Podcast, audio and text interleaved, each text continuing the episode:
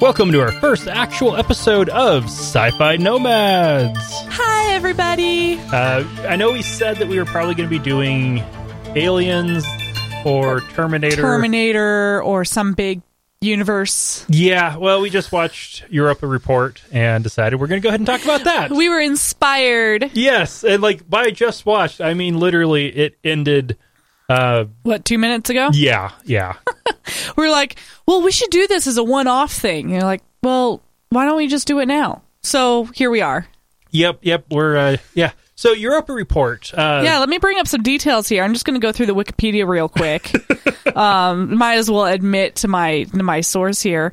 Uh, it's a 2013 sci-fi film uh, directed by Sebastian Cordero, starring a bunch of people, but mostly Christian Camargo, uh, Anna, Mar- Anna Maria Mar- Marinca, Michael Nyqvist, Daniel Wu, Karolina Wydra, and Sharlto Copley. Sharlto Copley, you may remember, was the man uh, who played the main character on District 9. Um, he played the uh, South African that was uh, infected by an alien virus in, in District 9. Another really good movie, but very recognizable person. Um, they are a crew. Yes, Yeah. sent by a corporation that hires astronauts from uh, like top astronauts and and xenonauts and cosmonauts from uh, different space agencies, and they send them up to Europa. Yeah, with uh and you know that makes that makes logical sense. Um Europa as far as we know uh is probably the most likely place to find life in the solar system. It's a little more than most likely place to find life at this point. Life is the most likely explanation for what's been observed on Europa.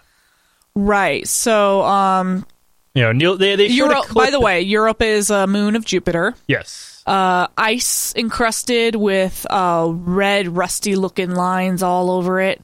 Um and it- liquid ocean. liquid ocean beneath it. So That ocean's under miles and miles of of ice, very very Right. thick ice. I think some of that ice is actually methane ice, and what indicates life is, well, a there is water, and where there's water, on, at least on Earth, there is life, and methane. yeah. there are non-organic processes that create methane. Uh, non-organic isn't the right term. Well, breaking Uh, the breaking down of materials results it- in methane. it is an um, organic compound, so it's organic chemistry. There are non-life, non-biotic processes that can create methane. but, but we're talking about a lot of methane. Yeah, and those processes aren't anywhere near as efficient as methane is. So this is a place that we definitely need to send a really good mission. There are missions being planned um, to go to Europa. Uh, Yay! There was they even showed a clip of uh, Neil deGrasse Tyson saying that he wants to go to Europa, cut a hole in the ice, and go ice fishing. So not literally, but you know, send a submersible down, take a look around. Um, that's we've seen here on Earth that bacteria and uh, single-celled organisms, multi-celled organism, tiny shrimp and stuff like that, um, flourish under really thick sheets of ice. We've seen it both in the Arctic and the Antarctic. So, um, Now, of course, virgin waters usually that are that have been found to have life. Now, one thing on the on the whole science with that, do want to counter with is, yes, life is a very likely explanation for it. It's not the only explanation, and it is generally a very inhospitable uh, environment. Yes, life has flourished in lots of non-hospitable environments. Extremophiles. However, life on Earth didn't necessarily start in very extreme environments. Right. Well, that may be the result of, of, of millions of years of evolution. So, but Europa is a really good target for a good sci-fi. Yeah. Well, Um, uh, one more thing on the science with Europa itself is the heat.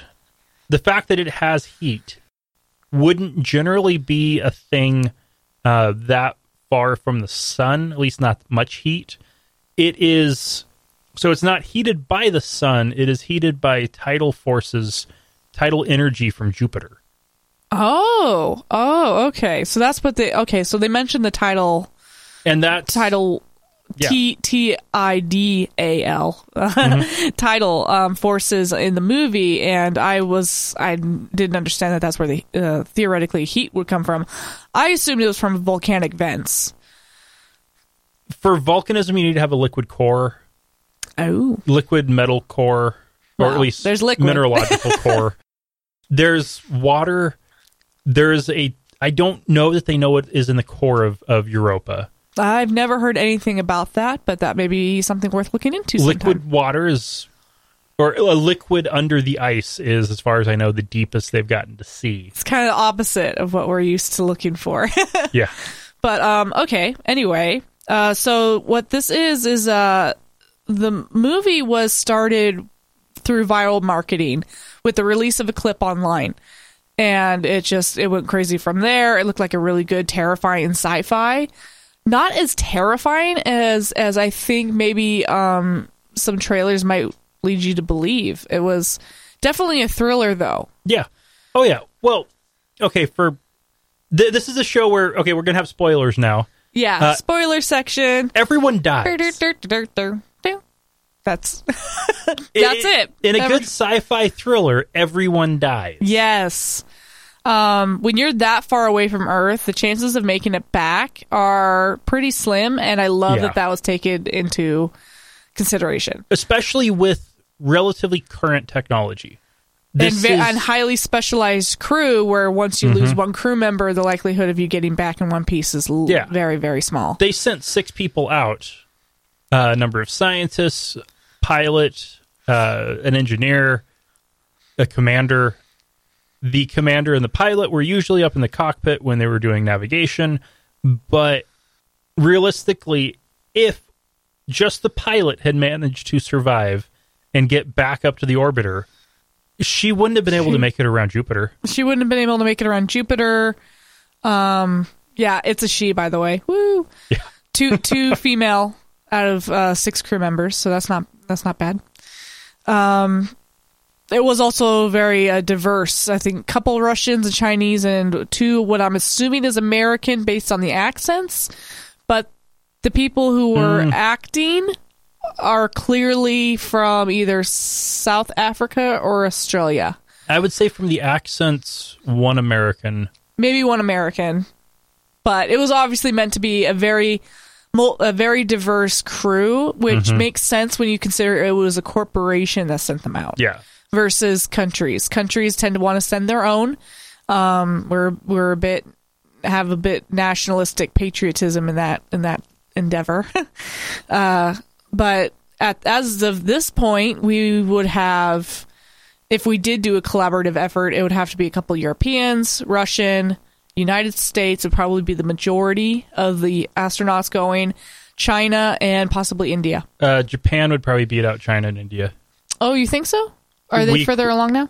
Uh, we work with them. Well, yeah, They we have do. astronauts, But, well, so does China and India now. but we haven't worked with them. No, well, that's what I meant. If this was truly a Oh, okay, collaborative yeah. effort, just Especially- from what is available on our planet, it, that would probably be the makeup. Especially since right now we couldn't do it without Chinese money.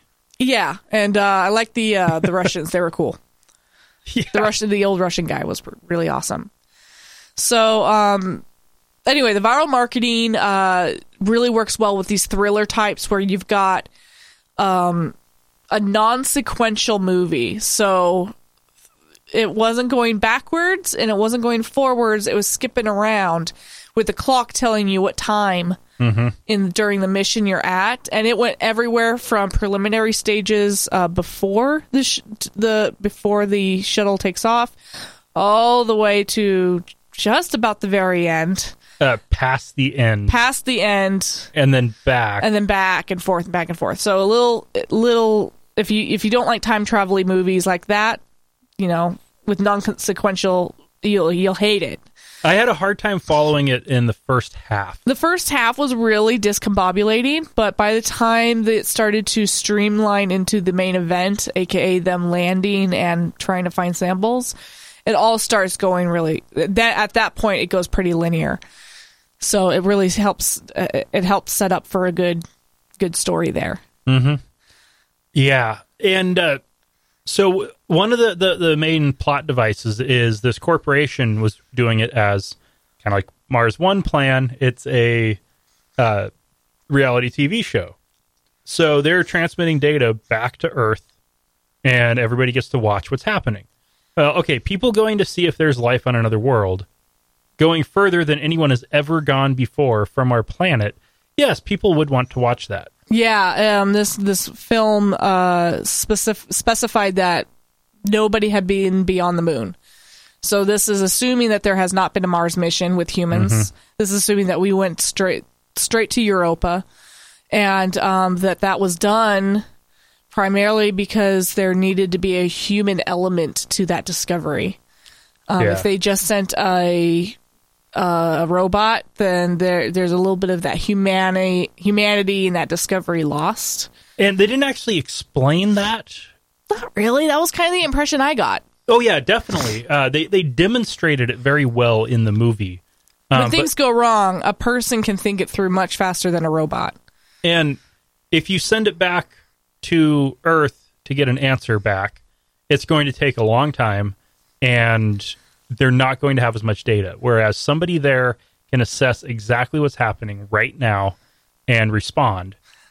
Especially when communications is the first thing that goes wrong. Yes, which they So- covered that almost immediately. Right? I mean, that was pretty good. It's like, right away, cut off from Earth. You're all by yourselves. It's like, oh, yeah. Well, Yeah. how do h- people take isolation? Not well. Not Yeah. well. We're uncomfortable with silence. We're uncomfortable with being alone. Yep, that's one reason why I truncate the silence on the podcast. Yeah, yeah. um, so no dead air. We're not comfortable with that. So if you're, you know, if you suddenly realize that you're net, you're might possibly never speak to anybody on Earth ever again, and there's only five other people on board with you, yeah, you'd probably start to get a little antsy, crazy, insane. Yeah. And Uh, if you manage to survive all that and try to get back to Earth, what what did it take? Like twenty months? It was something like 20, 16 to 20 months. 16 to 20 months get to there. get there 16 to 20 months back by yourself it would drive you it would drive Uh-huh. you insane So then they they had a character that they, they didn't specify who at first, but they kept mentioning that they'd lost someone. And they were jumping back and forth between, you know, someone was having a really hard time. The, the, the old Russian, who was the, the, the veteran uh, astronaut or cosmonaut, he was having a really hard time grieving. And not sleeping not talking And Yeah. then they bounce back, and this guy is making videos to send back to his kids and having a really hard time. And it's like, oh, it was him. Yeah, of course. It was the parent who died. it was says don't ever send a parent into space just you know i mean i don't even think you should send a married person into space um actually that's not true. You need to have some kind of emotional connection to somebody back on earth. Otherwise you are more likely to want to just give up i think than Uh, to carry on the mission. No, just send sociopaths. there we go. Single childless sociopath. single childless ceo sociopaths. Because that's that's what ceos are for the most part. 20%, 20% or so. 40% of prison inmates. Uh, very high percentage of FBI officers, uh, spies, special operations. So, um, the they did make uh, a one third scale model of the sh- of the ship of the orbiter itself for um, some effects. So when they were doing all the camera shots uh, outside, most of that was CG.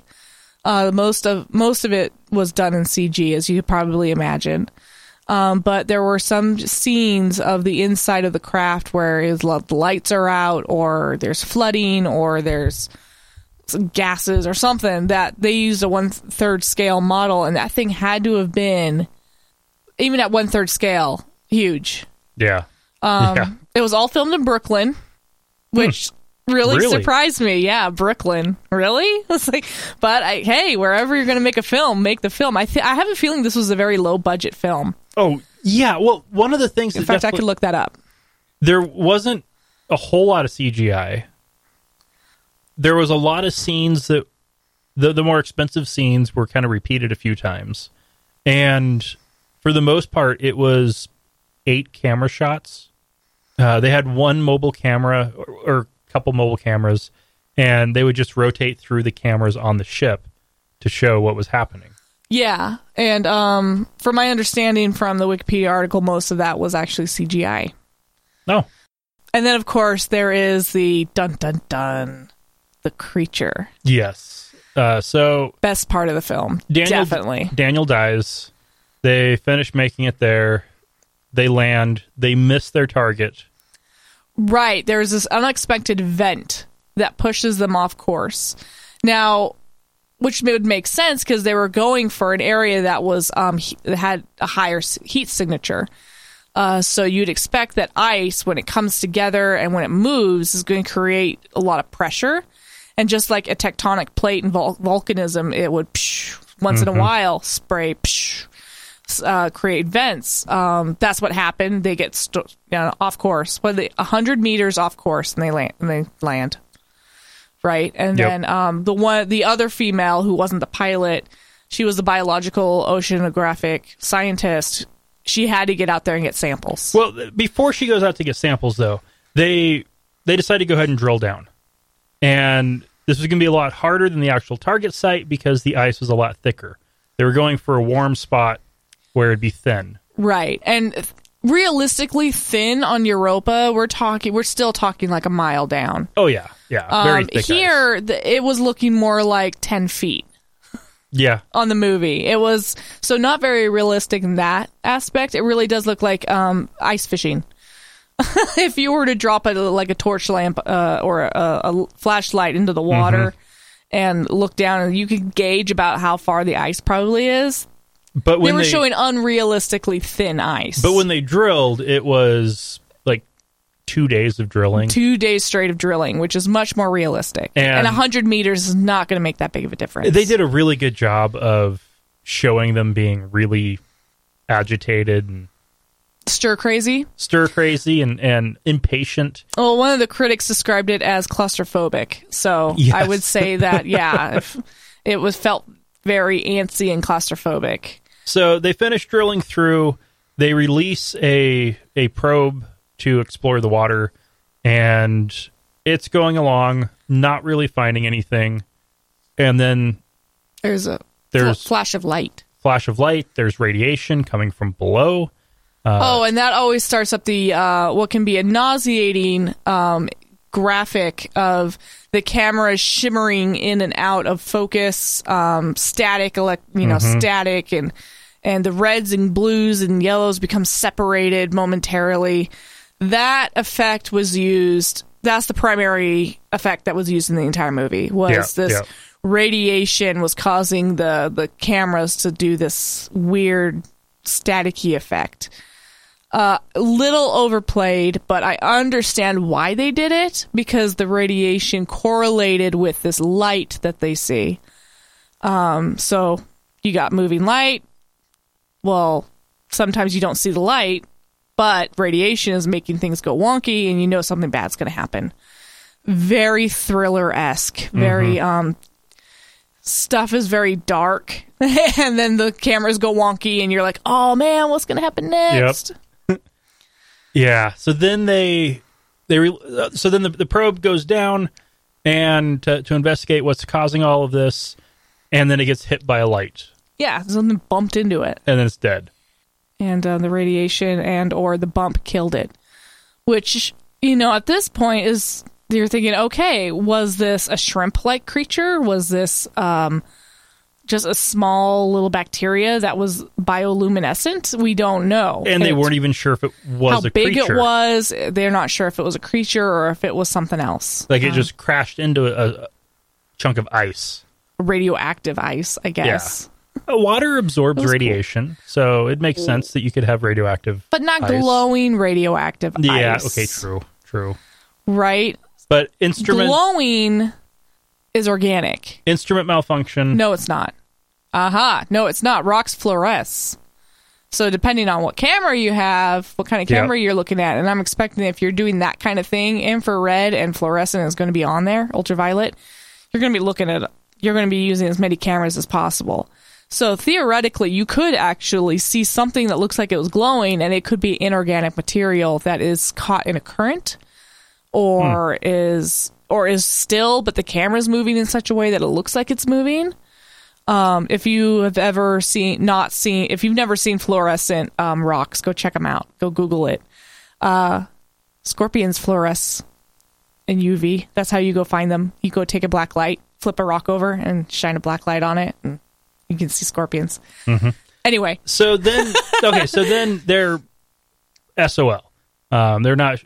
Oh wait, we're we're going for a clean podcast. Uh, well, SOL is Okay, the clean yeah. version of yep. that. Okay, so they're they're out- they're out of luck, and they so they're trying to decide what are they going to do. And Katya, the Russian woman, she wants to go out and go to the actual target zone. All right, the hundred figure out what's meters away and go get samples. Um, let's kind of co- just quickly go through the movie. Uh, she um, decides to go out there. She gets on her sh- suit. She takes a couple samples. She sees something interesting. She walks further into the target zone. At this point, that they're making, they're recognizing that the ice is getting thinner, mm-hmm. but she's seeing more of those weird lights. She approaches it, looks down. The lights are coming from underneath the ice.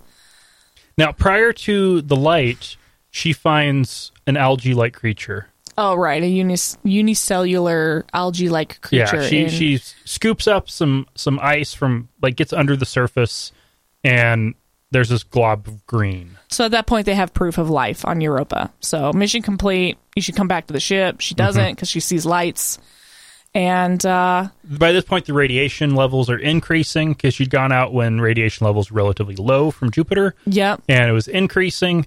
And they're like, "Well, she's still got 70 minutes of, of air. Go ahead." That wasn't what they were concerned about. Her Geiger counter was going insane. right. For them to suddenly say, "Okay, you have oxygen. Go ahead."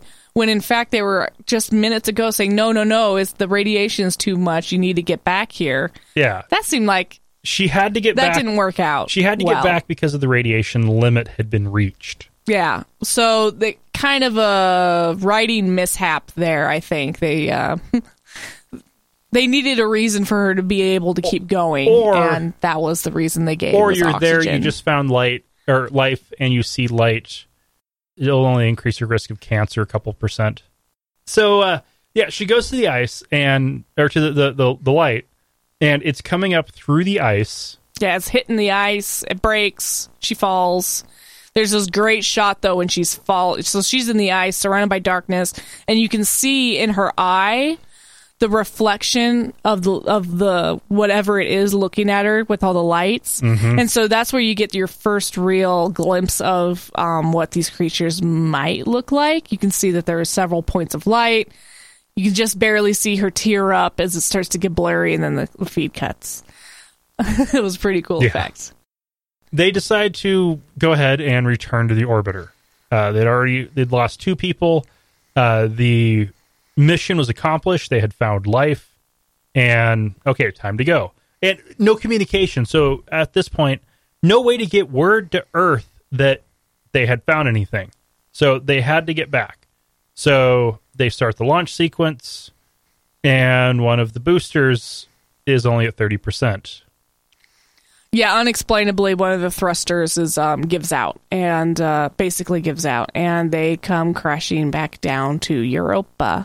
which was actually planned, sort of, because before they, it- it's bad enough, they're off course enough that the commander says don't la- uh, start the second stage sequence. So rather than get them into orbit and try to fix it later without functional engines, he decides go ahead and just cut it. And the Cut it, crash land. We'll fix it then. Um, he saves them and dies well, in they're the falling. process. Yeah, they're falling too fast. He knows this, and he unbuckles to go save them by blowing their water shielding. So even if they do land and they're stuck there, they have no, they have less shielding against the Mm-hmm. radiation that was already killing one of, you know, killing them slowly. And the water shielding, one thing that's really cool with that, uh, that is one of the actually the best way that's been discussed to shield humans from radiation in space. Oh, Uh, water. We water is amazing at blocking radiation. It's not the best, but it is amazing, and we can filter out the radioactive uh, stuff it collects and drink it. oh, and then we could become like the Hulk. Yes. Yes. Or an Yes. X Man. So they crash. Uh, the engineer, well, uh, one of the guys decides oh, they're they're dead anyway. They're dead. Yeah, one, you'd figure that these astronauts would be picked for their ability to withstand the inevitability of death. Not so much on this one guy. He was pretty much, no, Yeah. we're going to fall through the ice and we're going to die. He was right. That's beside the point. I, I like the pilot better. She was just like, nope, we'll find a way. It's like, because in these movies, you know that they're going to find a way. They always find a way. So they're down to three people at this point, and the pilot stays in. The two men get sent out, and the guy who's sure he's going to die steps off the, sh- the ship and Dies. disappears. He's gone. He Uh, sees he sees the there's radiation and the camera feeds. He sees a light and he disappears. So what, Moral of the story: Don't go to the light. don't go to the light and don't be the first one to step out of the shuttlecraft. Um, you know, Neil Armstrong got a pretty good rap for that, but he wasn't the first one off. You know, somebody had to set up the camera. Well, and especially you don't want to be the first one.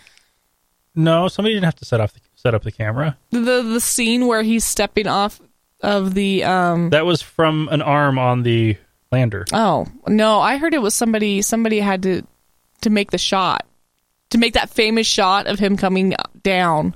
That one was he was the first one off, Where did I hear that? probably from moon landing denialists. No, it wasn't that. It definitely was not that. Those people are crazy.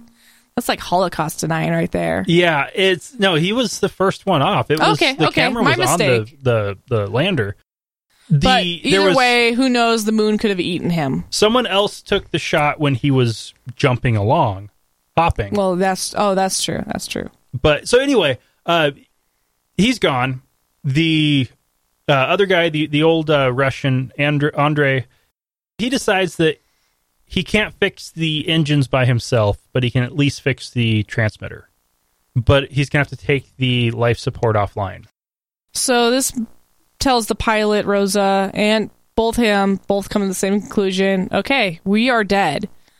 We're gonna have to die to do this, but at least everything that we've recorded, including the the proof of algae life and possible proof of more complex life, that will at that point definite proof of complex life will make it back to Earth. Mm-hmm. And we know that this happens because there are interviews with the person who was running the corporation and what looks like her head scientist who were supplementing the entire movie with, from their understanding, what had happened. Uh, really good storytelling, use of storytelling there. Basically, we're at down to this is it. He fixes the He communications. fixes the communication. She barely gets the transmission off. Um, he falls through the ice and disappears.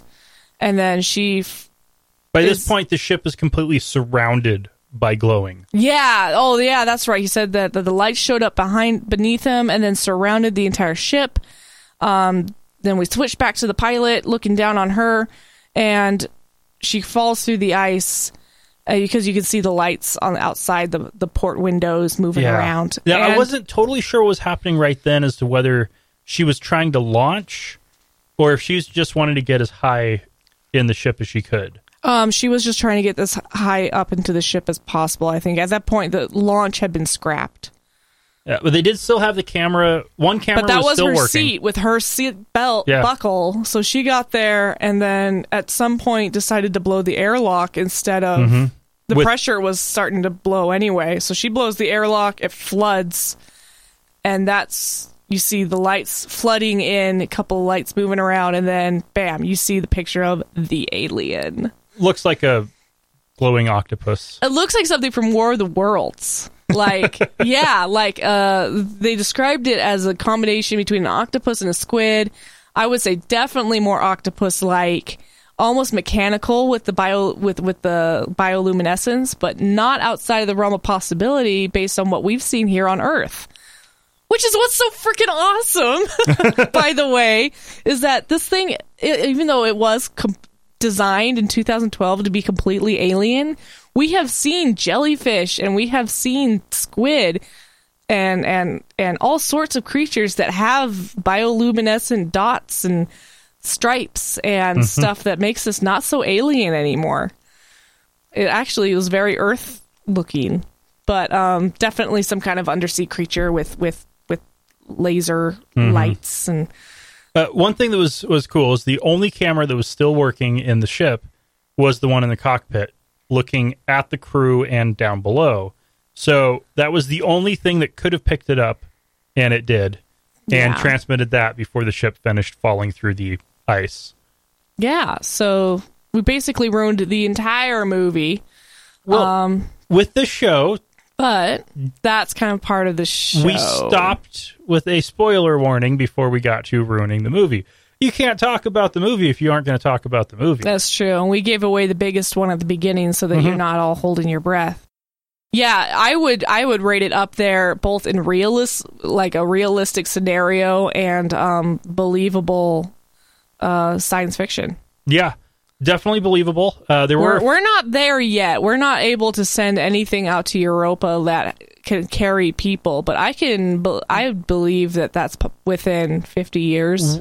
Oh no, much closer than that. If we wanted to do a mission there, There's we- want and then there's will. if we had the will, we could do it right now. if our Congress people had the will, Yeah. vote in science friendly Congress people. That's If- the only political thing I will say we, there. if we if we had the will, we could do it within 10 years. Do the launch. Uh, we don't have the will. The there was a couple of uh, like one thing I, I thought that they got well, I know they got totally wrong was they had artificial gravity. It was the method of oh yeah, the, the rotating habitation ring. Well, the guy demonstrated very early on for his kids that yeah, there's gravity here, but if you only go up a little ways, you get to zero g. literally up a ladder and there's zero G. Like, uh, and, and the the other side of the the the other end of the module was Also like hundred G. feet away. Well, at the other end would Oh, have been right, gravity as well. The problem with that, for the physics to work with our biology, you need to have a diameter that is at least one kilometer. Anything less than that, and the difference in gravity between the top of your head and the bottom of your feet will make you vomit. That's pretty exact. I, I I still am willing to suspend disbelief to say we might come up with some other technology. It was a detail they got wrong for the convenience of the shot. So I was able to Right, a very small orbiter, I could very forgive small that, habitable zone. but yeah, they got the science wrong there. Yeah. So overall, though, the science was pretty good. Mm-hmm. The, The- storytelling was fantastic. The the timeline for the for the science, the timelines were were good. Uh, the some of the, the the psychological issues they were they were dealing with, those were were very good. Survivor's grief, isolationism. Uh, yeah, they they ran the gamut. Uh, one thing I thought was problematic: uh, the communications relay was fried by a solar flare, but it only fried the communications relay. Yeah, Now, a there would have been a backup system. redundancies. You would definitely have, yeah, there'd be a second communications relay, and if you had a solar flare that only wiped out one system on the ship, and you had a backup, it would have been fine too. oh man, you know what I just realized? So the first person to die was from South Africa. So not quite a black person, but for the first death, Yeah, yeah, yeah. yeah. that was one thing is uh besides uh Wu uh that was sorry, that's the actor's name. Um the guy who played William who was the um commander, they were all pretty much just white European looking. Yeah. Not much diversity there, but that kind of with our current d- climate, technological climate, that kind of makes sense. the only person of brown or black skin that was on there was the clip of Neil deGrasse Tyson. Oh no, there was the um the other scientist that was uh back Oh, on yeah, Earth yeah. that was head of uh one of the heads of the mission. That's right. So there was a lot more women involved. So that was cool. Um geopolitically though, I think it was pretty pretty right on. Mm-hmm. Uh, the only other thing that I would want to discuss is the themes. Uh, I love themes. A little bit of my old AP English coming through. Um, the main theme used in this movie is definitely man versus the unknown. Not so much any man versus man.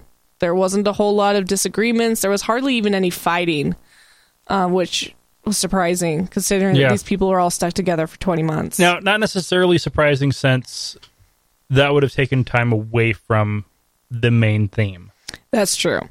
It is a movie True. after all. Um, I mean, it is not until literally the last five minutes that you even realize that there's some. I mean, you kind of suspect that there's something smart behind all of this tragedy, but it's not until the very end that you realize that oh, there is actually something there. I knew there was going to be as soon Right, as it's one of those Andre things- saw it. Right? You. It's one of those things where, but it's not. The the assumption wasn't validated until five minutes before the movie ended. So you you can't say man versus like other because the other was an unknown. so definitely good uh, man versus unknown, man versus um the the outside. You know the the the environment. There was a lot of obvious problems with the uh, atmosphere and the uh the cli- just the whole climate of being in a small habitat with other people. They did a good job with that without pulling away from the main story. Mhm. So that's our uh, report on Europa Report. Okay, uh, the good. The good, What was a, a really good thing from it? good thing. Um, I like the fact that it was scientifically believable on most points. You? I was gonna say the same. It, it was quite plausible. Um, Okay, the other good thing then is probably um, I really enjoyed the humanity that was shown. The the the one uh, Russian guy who was grieving, the way he grieved. Yeah. I, yeah. it brought a tear to my eye when they showed the one guy dying. I mean, it was.